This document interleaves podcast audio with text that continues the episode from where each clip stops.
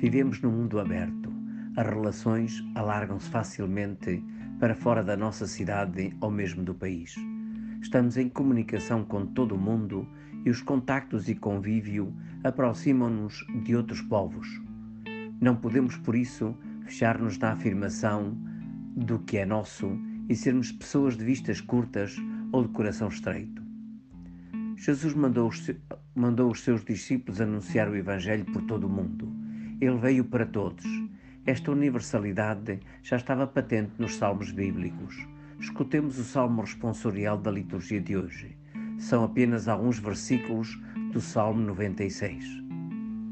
O Senhor vem julgar a terra. Dizei entre as nações: O Senhor é Rei. Sustenta o mundo e ele não vacila.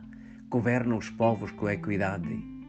Alegrem-se os céus, exulta a terra, ressoe o mar e tudo o que ele contém exultem os campos e quanto neles existe, alegrem-se as árvores das florestas. Diante do Senhor que vem, que vem para julgar a terra, julgará o mundo com justiça e os povos com equidade. O refrão faz o anúncio de que o Senhor vem julgar a terra. A reação dos fiéis é de júbilo e não de medo. Eles creem que Deus sustenta e dá solidez ao mundo e a todas as suas criaturas.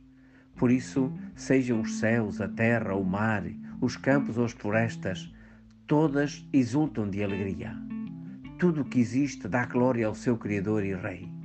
Deus governa os povos com equidade, julga com justiça e fidelidade. A fé e a relação com Deus inspiram confiança e suscitam alegria. O clima do Salmo, diz José Bortolini, é de pura alegria, festa, dança, canto.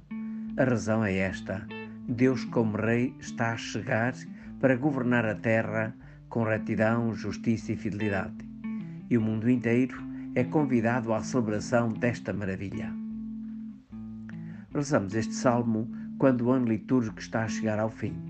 O anúncio de que Deus vem julgar a terra não é para assustar, mas para nos infundir alegria e confiança, pois Ele torna-se próximo e nos envolve com o seu amor. Isso há de levar-nos a corresponder com maior fidelidade. Para viver o amor que Deus acende nos nossos corações, não basta oração e maior intimidade com Ele. É preciso também amar a Deus e as suas criaturas, fazendo como Ele, para que o seu reino de amor se estenda ao mundo. O caminho, sugere Chiara Lubick, é amar os irmãos individualmente e coletivamente, portanto, os próximos, um a um, e respeitar profundamente cada povo. Nasce daí uma mudança radical de mentalidade. Nasce uma total novidade de vida. Se todos fizessem isto, a terra seria já um céu. Quer seguir por este caminho? Começa por ser gentil, amável com cada pessoa que encontrares.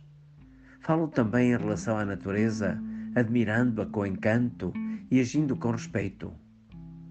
Motivada pela confiança e o amor de Jesus, a tua atitude não deixará ninguém indiferente. Darás o teu contributo para que o reinado de Deus sobre a terra se estenda, não pelo domínio e aproveitamento, mas pela força do Espírito e o amor. Agarra então hoje este desafio: ser sempre gentil para com todos, em qualquer situação.